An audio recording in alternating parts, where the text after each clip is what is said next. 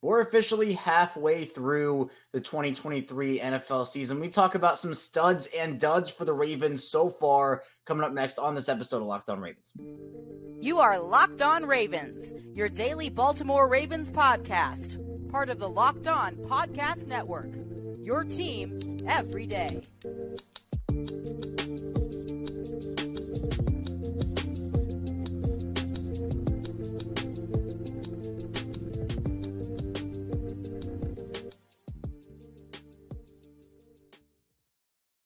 Welcoming to another edition of Locked On Ravens, your daily Baltimore Ravens podcast. I'm your host, Kevin Oestreicher of Ravens Wire, here with you on the Locked On Podcast Network, your team every day. Thank you so much, as always, for tuning in today and making Locked On Ravens your first listen each and every day. We are free and available all podcasting platforms. That includes over in video form on YouTube and in audio form wherever you get your podcast. Today's episode of Locked On Ravens is brought to you by Game Time.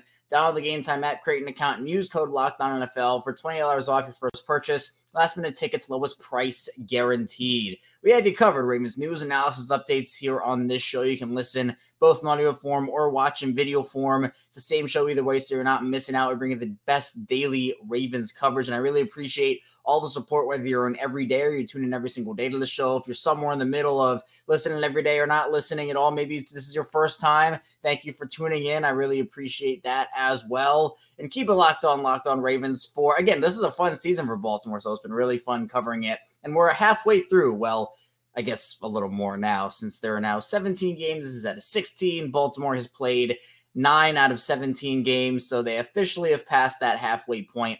And I wanted to just do a, a general episode today on some studs and duds for the offensive side of the ball and the defensive side of the ball. We'll, we'll, throw special teams in there too. But in the first part of the show, we'll do offensively, second part defensively.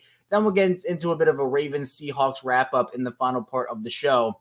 So, plenty to dive into today. Let's just jump in. Let's start with the offensive side of the ball for this Ravens team. One that I think when you talk about the offense, it's been up and down, inconsistent. I know inconsistency is a big word we've used here on this show many a times when it comes to the offense, but I think you have to say what it is. And Lamar Jackson has been an absolute stud this season. Tops in the league in completion percentage. He has completed 71.5% of his passes. He has been so efficient this year nine touchdowns compared to three interceptions. And the thing about Lamar is even though he's thrown, you know, the passing yards aren't going to wow you. It's 1,954, but that doesn't tell the whole story of how he's looked locked in this season. The decision making, I think, has been pretty on point for the most part. There are a few things you can point to and, you know, specific plays if you want or areas. But I do think that the, the couple of things Lamar has to, I don't know, improve on. The fumbles have been an issue for sure. He has 10 of them this season. The deep ball accuracy also has been a little bit iffy this year, a little spotty, but you can't deny that Lamar Jackson is in the MVP conversation, and rightfully so. He has masked a lot of the early mistakes that Todd Monken has made because of his ability. He looks dialed in, locked in. He's taking check downs. He's he's doing everything. The accuracy is has been great. He has been dotting up receivers. So Lamar to me is absolutely a stud and the life force of this team 100%. He seems to be rejuvenated in this Todd Monken offense. And we knew that Lamar had talent as a passer. Everybody knew that. I knew it. Everybody hopefully had some idea, even if they weren't believers. But now that he is kind of freed from that Greg Roman offense, I kind of put it this way the Greg Roman offense did wonders for Lamar, but it had a cap and he wasn't going to evolve the way that he needed to in order to win a championship. Hopefully, he can do that, whether it's this year or in the future here. But Greg Roman's offense had the cap. It helped him out a lot, but it had a cap on it. Todd Monken raises that ceiling for Lamar, and I think it's really helped him with the empowerment that Todd Monken's given him, John Harbaugh as well. So Lamar's been incredible for the Ravens this year, and he absolutely deserves his flowers. I think, you know, if you want to talk about a stud just for one game, Keaton Mitchell definitely was that for his week nine performance against Seattle. Now, he's only played in three games this year, didn't really have a carry. In fact, did not have a carry until the Seattle game. can't I'm not going to call really anybody a stud. I mean, look, Gus Edwards has been awesome. Seven touchdowns, a lot of them in the last couple of games.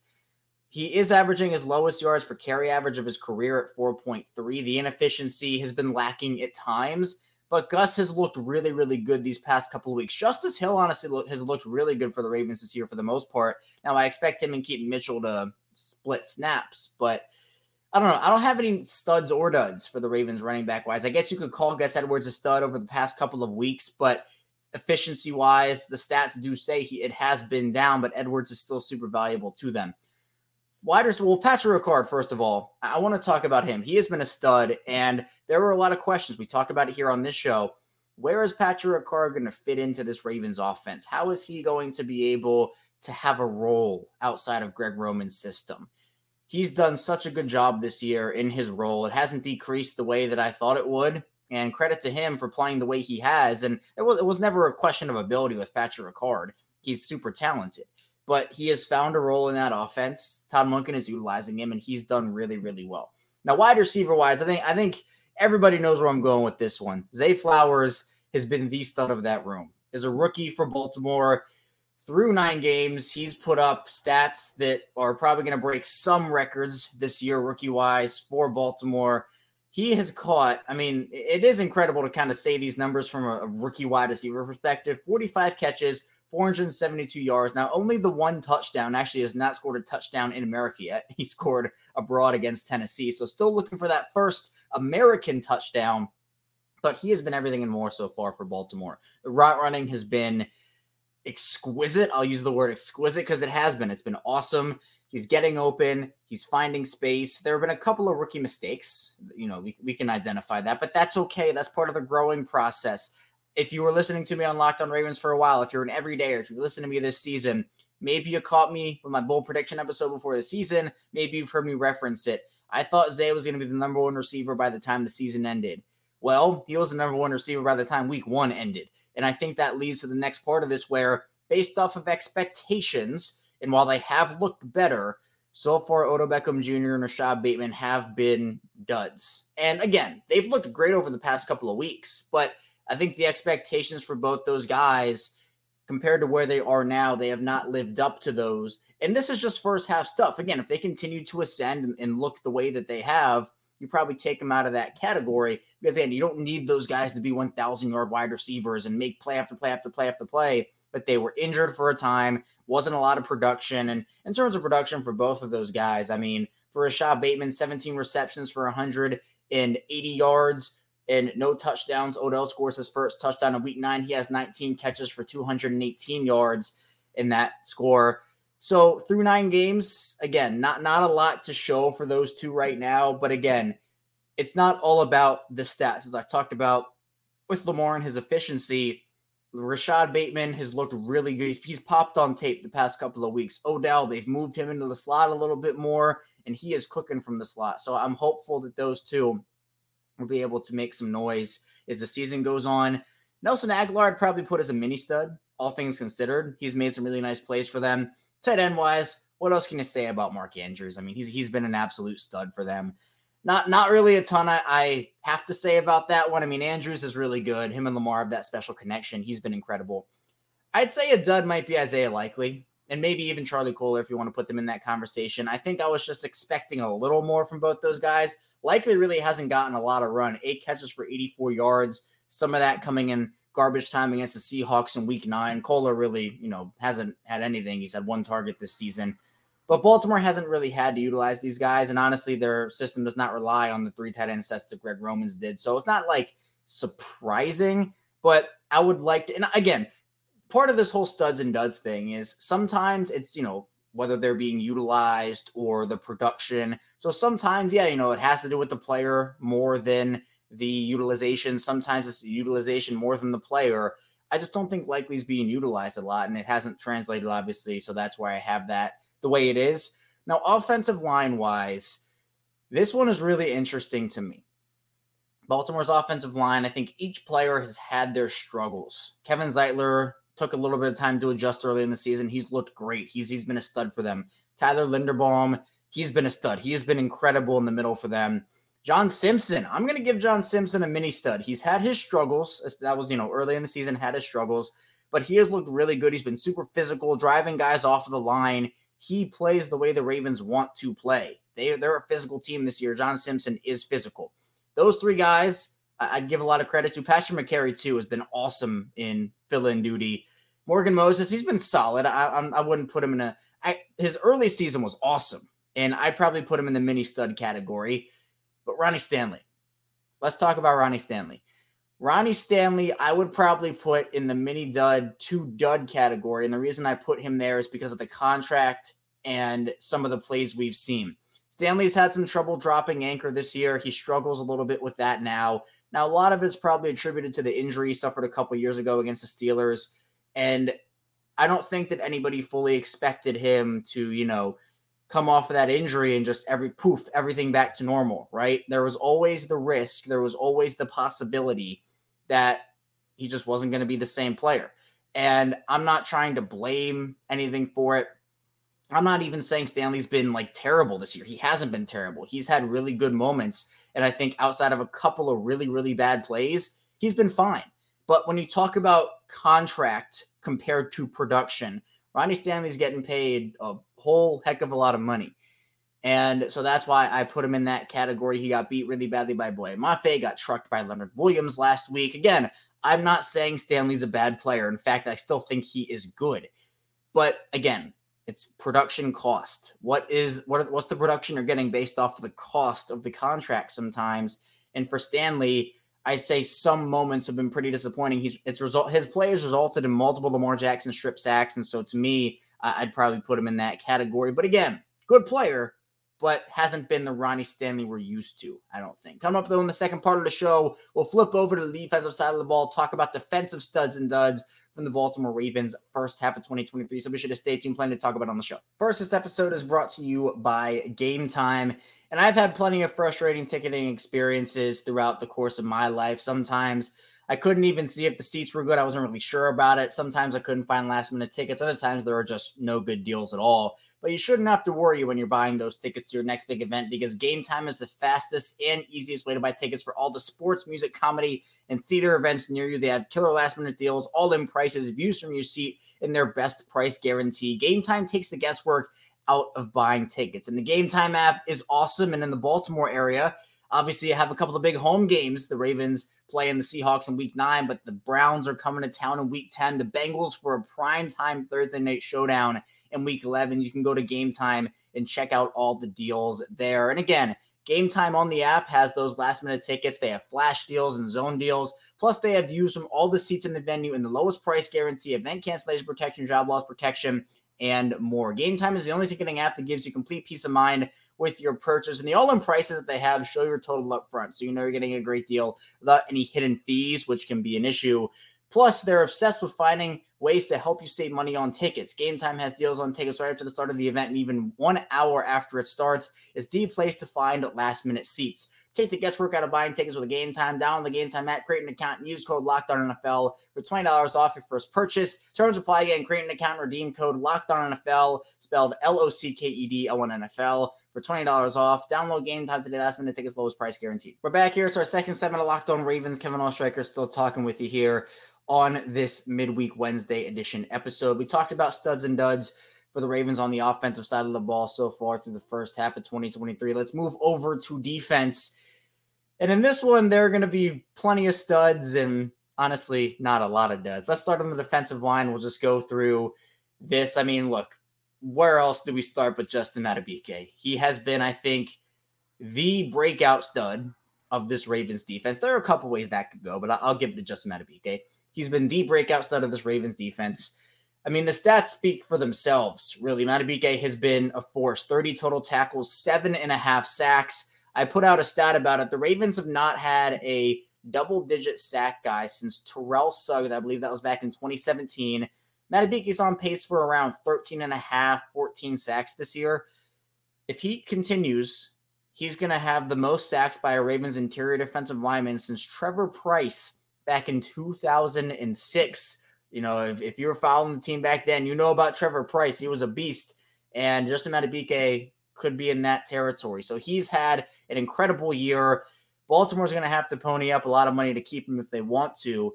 So, and obviously, I hope they do. They should want to, but he has been incredible. It's very rare. You know, you, you talk about pass rush a lot. We were talking about Baltimore's pass rush for the past couple of seasons, honestly, dating back for a while now, about how the Ravens struggled to generate pressure with just rushing four. Madubuike is beating guys off of the line, uses his, his combination of speed technique, power technique, and gets to the quarterback really, really quickly. Baltimore now has success with rushing four. And it's not just Madubuike, other people are contributing to that. But Madubuike has been a huge part of what they're doing. And it allows them to be a lot more free flowing within their defense. And Madubuike in, in the middle, he, he works out with Aaron Donald. He trains with Aaron Donald. Spencer Schultz compared him to Aaron Donald uh, a couple of years ago. Maybe it was last year. But uh, Madubuike has been incredible and absolutely deserves his flowers. I think other guys that have been pretty impressive to me, Clowney has been awesome coming over right before the start of the season. Three and a half sacks for him. Probably should be more so around six or seven because he's missed out on a lot of opportunities to bring the quarterback down. But Clowney's been awesome in run defense, very physical. He he's he he hits people hard. He is a jarring force in run defense. But the pass rush, although it, I guess it's a bit inconsistent with him, the tale over the course of his career has been the stats don't tell the whole story. He is usually a, a, high pressure guy, and he has been able to disrupt a lot of things. And also, Kyle Van Noy also has been very disruptive. Five sacks in six games for Kyle Van Noy. It was on his couch to start the season. Eric DeCosta, John Harbaugh, the Ravens bring him in, and he's been awesome. Otherwise, the other guys on the defensive front going back to the interior, Michael Pierce has been awesome this year he's been a force. You got to double team him. He's just too large of a man not to, in, in the best way possible. And one thing that I, I said about this Ravens defense is their ability up front to get their hands on the ball, to bat balls down. Michael Pierce, Justin Madubuike, Kyle Van Noy's been awesome at that. Odafe Oweh, Clowney, all these guys, they get their hands on the ball, and it's very underrated. Something that I think a lot of teams take for granted is, oh, well, you know, just put your hand up, see if you can get the ball. Baltimore makes a very a very huge effort to go out there and, and bat the ball down. It's an incompletion. It, it, forces the offense into tough situations. So Baltimore's been awesome this year in terms of doing that too. I guess if you're looking at stats, Broderick Washington hasn't done a ton. I'm not putting him in dud category or anything, but Broderick Washington hasn't, you know, had, I think, splash plays this year, and he pops on tape. So it's not a stats thing where it's just the stats. But I think for Washington after signing the extension, I don't know. I was just expecting a little bit more, I guess. Tavius Robinson, I want to put in the mini stud category. He's had to play a lot of snaps. I didn't think he was ready to play as many snaps as he's played. He's been awesome for them 13 tackles and put in a lot of high leverage situations, especially with all the injuries Baltimore went through early on in the season at that position, especially with, you know, Tyus Bowser not being back yet, David Ojabo, Odafe Oweh had to miss some time, so that's been great for him. Linebacker wise, in terms of inside guys, Roquan Smith, Patrick Queen, studs, 100%. Roquan Smith being Roquan Smith, Patrick Queen picking up right where he left off last year. Both those guys have been awesome. Roquan Smith is only 26 years old, Patrick Queen only 24. If the Ravens do decide to keep Patrick Queen around long term, it's going to be awesome to have those two roam in the middle for Baltimore for years to come. Corner wise, Brandon Stephens deserves a huge shout out here. Brandon Stephens has been all over the place in his career. Comes into the league as a corner at SMU after making the transition from running back to corner in college. The Ravens move him to safety in his first year. Then they move him back to corner in his second year. This past offseason in his third year, they're going to move him back to safety. Baltimore was going through so many injuries with Marlon Humphrey and a lot of other guys. They had to move him back to corner. And I don't I don't think he's leaving corner. I don't think he's leaving corner. He's been that good for them. Shut down opposite of Marlon Humphrey. And for a time, the Ravens' number one corner. He is a big reason why the Ravens have been very consistent in the pass defense area. Mini stud award, Ronald Darby here. I thought that early in the season he provided a lot of good snaps. Hasn't really played as much, and we haven't really seen a lot of him as the season has gone on, but he's been good. Uh, a dud is Rock Ya-Sin. I just don't know what happened with him, honestly. I think not a lot of people do. He was expected to play a big role, essentially be Baltimore's number two corner. And despite being healthy, he was injured during the you know training camp portion and everything, but hasn't really played for them a lot. And I don't really know why. I don't really understand why, but Baltimore hasn't really needed him this year. But it has been a kind of a dud thing because I just I was expecting more. Arthur Maulet also deserves to be a stud in this as well. He's been awesome for Baltimore. I had doubts, and I'm very glad he proved me wrong. He's been someone who has kind of played with a chip on his shoulder all year. And the Ravens, when they have a solid operating slot corner, their defense, that their efficiency, their potential, their ceiling, it all it all skyrockets. So shout out to him. Let's go to safety. Stud, I mean, Geno Stone. Geno Stone has been incredible. Six interceptions, leads the entire NFL. All these Ravens in contract years just balling out. Geno Stone, no exception to that. He's been rangy. He's made quarterbacks second guess throwing to him. They still do it anyway. And guess what? He punishes them every single time. So Stone's been awesome. Kyle Hamilton, also a stud as well. Those two have really formed a tandem with Marcus Williams being out. That's been a bit disappointing with the injury luck Marcus Williams has had since coming to Baltimore. But Geno Stone has stepped in and played really, really well. Special teams wise, I want to give a shout out quickly. Justin Tucker is Justin Tucker. He doesn't need anything right here. He's a stud. But Jordan Stout has been awesome. He's been awesome, awesome, awesome for the Ravens this year. Booming punts, ball placement inside the 20, inside the 10.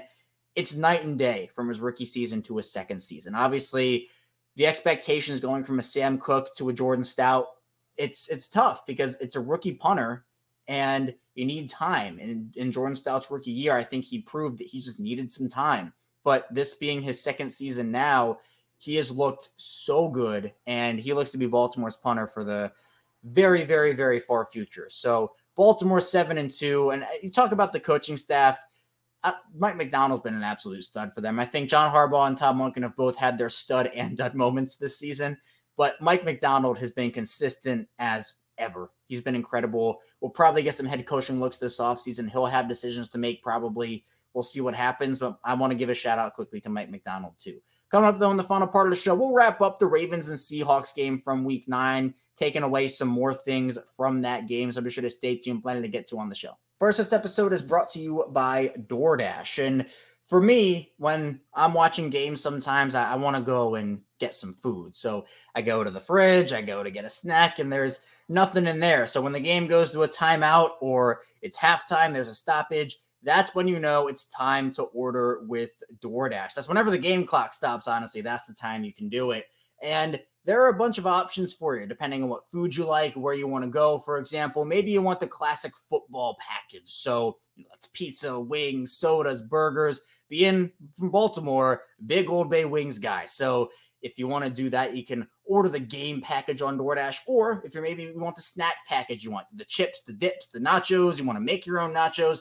DoorDash has that all for you. Plus, in Baltimore, there are a lot of restaurants that you can order from with DoorDash. Maybe you're a sushi person, you want to get some sushi hana or underground pizza. If you're a pizza person, DoorDash has so many options. They have all your favorite restaurants and stores from retail to grocery. They're all in the app, so you can shop everything you need to get game day ready. So get 50% off up to $10 value when you spend $15 or more on your first order when you download the DoorDash app and enter code LOCK23. Subject to change, terms apply. Plus, you can even get prepared before game day. You can stock up on your favorite appetizers and order all your tailgate gear on DoorDash and get ready to watch your team win. Again, 50% off of the $10 value when you spend $15 or more on your first order when you download the DoorDash app and enter the code LOCK23. Subject to change, terms apply. Again, don't forget to use code LOCK23 for 50% off up to $10 value on your first order when you download the DoorDash app and spend $15 or more. Subject to change, terms apply. We're back rounding out Locked On Ravens. Kevin Oestreicher still talking football with you here. Ravens football of course. Thank you so much as always for the support here. I really appreciate it. We're coming up on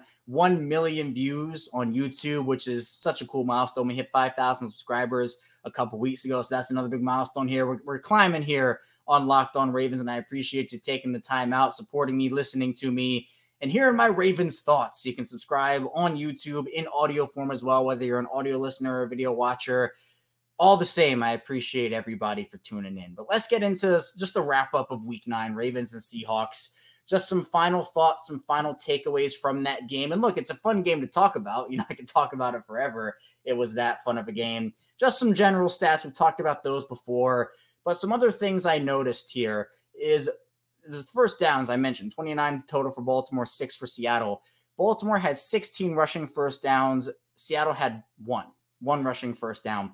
I mentioned also Baltimore ran 28 more total plays than Seattle did, and they held the ball for t- nearly 20 minutes more. In fact, over 20 minutes more than Seattle did. This was a game Baltimore controlled, even though it was a bit of a different way they controlled it from the Lions game, where that game was essentially over in week seven by the six minute mark in the second quarter. Lions had to go for it. It was over by then on fourth down. This game, the Ravens and Seahawks were tied at zero in the first quarter. And then obviously Baltimore goes on the 17 to 3 run in the second, 13 to 0 run in the third. So 30 to 3 by the end of the third quarter, you know, you're you're you're sitting pretty there. That's fine.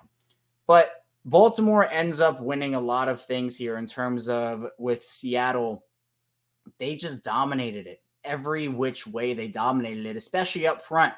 As we talked to, you know, Corbin Smith of Locked On Seahawks throughout the week and kind of looked at the Seattle team, yeah, they came into the game as a top 10 rushing defense and a top 10 passing defense, but there were concerns about if Seattle was going to be able to defend the Ravens' run game. That, that was kind of the message that I was getting from the Seattle fan base, people who covered the team. Even adding Leonard Williams did nothing. And moving forward, what you can take away from this game is one, Keaton Mitchell is going to get a lot of carries over the course of the next couple of weeks here, a couple of months here as the season goes on. Now, I still think Gus is going to be the number one guy, but you can't watch what Keaton Mitchell did on Sunday and, and not give him the ball more. And plus, some of the stuff we saw in the preseason with him was he would try to balance everything outside. We, we know he's fast, right? 437 speed. Lamar said that, you know, he'll, he'll beat him in a race. It was a funny clip on Ravens Wired from uh, him and Eric DeCosta interacting. But he tried to bounce. Keaton Mitchell tried to bounce a lot of his runs outside because he knew he was fast and he was just trying to outrun guys. That doesn't work a lot in the NFL. It does work sometimes, but you can't rely fully on your speed at the NFL game. It works to an extent, but you can't do it the entire way. So what I was impressed with with Keaton Mitchell was how he was hitting the hole hard, going between the tackles, and I believe the stat was 132 of his 138 yards were after contact. Not something you would expect from a guy of Keaton Mitchell's stature, but he's a hard nosed runner, rugged football player, and isn't just a, oh, he's going to go down at the first contact because he's small. He, he's, a, he's a guy that competes, and he, he's someone that you got to work to bring down. So I was really impressed with Keaton Mitchell overall. I'm sure the Ravens were as well. I also think that, again, Rashod Bateman popped to me on the tape. Didn't really do a lot in terms of stats, three for 28 on five targets. But he beat his man on a couple of deep shots, and Lamar just couldn't find him, couldn't hit him. His day probably looks a lot better if Lamar is able to hit on those throws. So that to me, Odell's looked better. Him moving to the slot, I think, has helped him a lot as well. Mark Andrews in this offense is always going to be the top target guy, probably. Him, Zay Flowers only got one target in this game. It was actually, you would expect maybe Odell to get the one and Zay to get the seven targets, which Odell got based off how the season has gone. But Odell looked good, and that Seattle defense has players on it. And plus, Baltimore's defense just dominated from end to end, just all the way around, forcing timely turnovers, sacks as well. They are doing everything right at this point for the most part. Not, not it'd be perfect if they were doing everything right, but they have this aura about them. They are locked in. And it just seems like the whole Baltimore team is locked in, honestly. This was just another game, just much like the Detroit game. It was another game. I'll, I'll, never forget. If the Ravens end up going on to win the Super Bowl, I will never forget. I will point to this moment. You can remember this. I'll point to this moment if they do. Week seven, after that Lions game, everybody was mad. Like the Ravens were mad at how they played in a blow. Was it 38 to 6 in a blowout? Baltimore, you know, Patrick Queen, John Harbaugh, Lamar Jackson, they all said, you know, we can do so many things better and everyone was like, "What do you, you just won 38 to 6? What do you mean?" But that's the mindset a Super Bowl winning team, a championship contender has to have. And in this game against Seattle, there are still things that you know the Ravens can improve on: the fumbles, the deep balls, the wide receiver production, whatever, whatever you want to say. They still have more. They can still improve more, which is crazy to think about. But Baltimore in a good spot. They are seven and two right now, heading into a huge Week Ten matchup with the Cleveland Browns. That's all I have for you here today on Locked On Ravens. So thank you so much for tuning in. Be sure to subscribe again, video form, audio form, also on subtext. Those will be in the description below for the Locked On Ravens Insider Group for exclusive one-on-one text conversations and more. Come out tomorrow. I'll be talking more Ravens football. So be sure to stay tuned for that. I'll see you right back here tomorrow on Locked On Ravens.